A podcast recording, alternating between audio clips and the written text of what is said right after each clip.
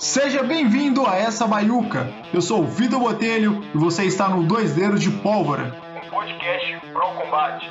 E quem vai se sentar à mesa conosco é o soldado do Corpo de Bombeiros de Minas Gerais, Rui Luiz.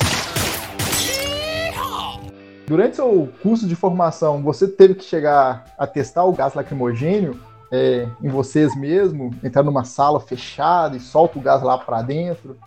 Sim. O gás lacrimogênio é, para mim, a minha opinião, a pior sensação que eu já tive na vida, a pior experiência que eu já tive no bombeiro. É, a sensação é muito ruim, não sei se, se alguém já sentiu, mas é como se não conseguisse respirar. A sensação do gás lacrimogênio. Então. Sufocamento, né? Isso, sufocamento, exatamente. Você não consegue respirar e como eu nunca tinha tido contato antes, eu não estava preparado que eu ia encarar. Né? Todo mundo junto, uma casinha fechada para atividade, né? Passar rapidamente para sentir um pouco do gás.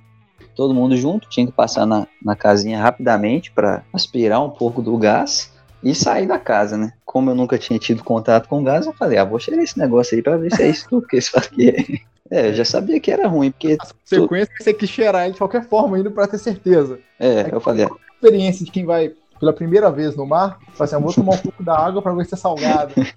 Exatamente a gente tem que saber como é que é, né? Muita uhum. gente foi sem respirar para não ter que aspirar o gás.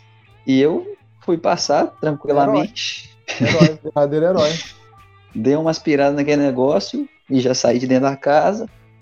Aí eu pensei assim, não, tem alguma coisa errada, eu acho, acho que eu vou morrer aqui. Porque eu não, eu não conseguia puxar o ar mais.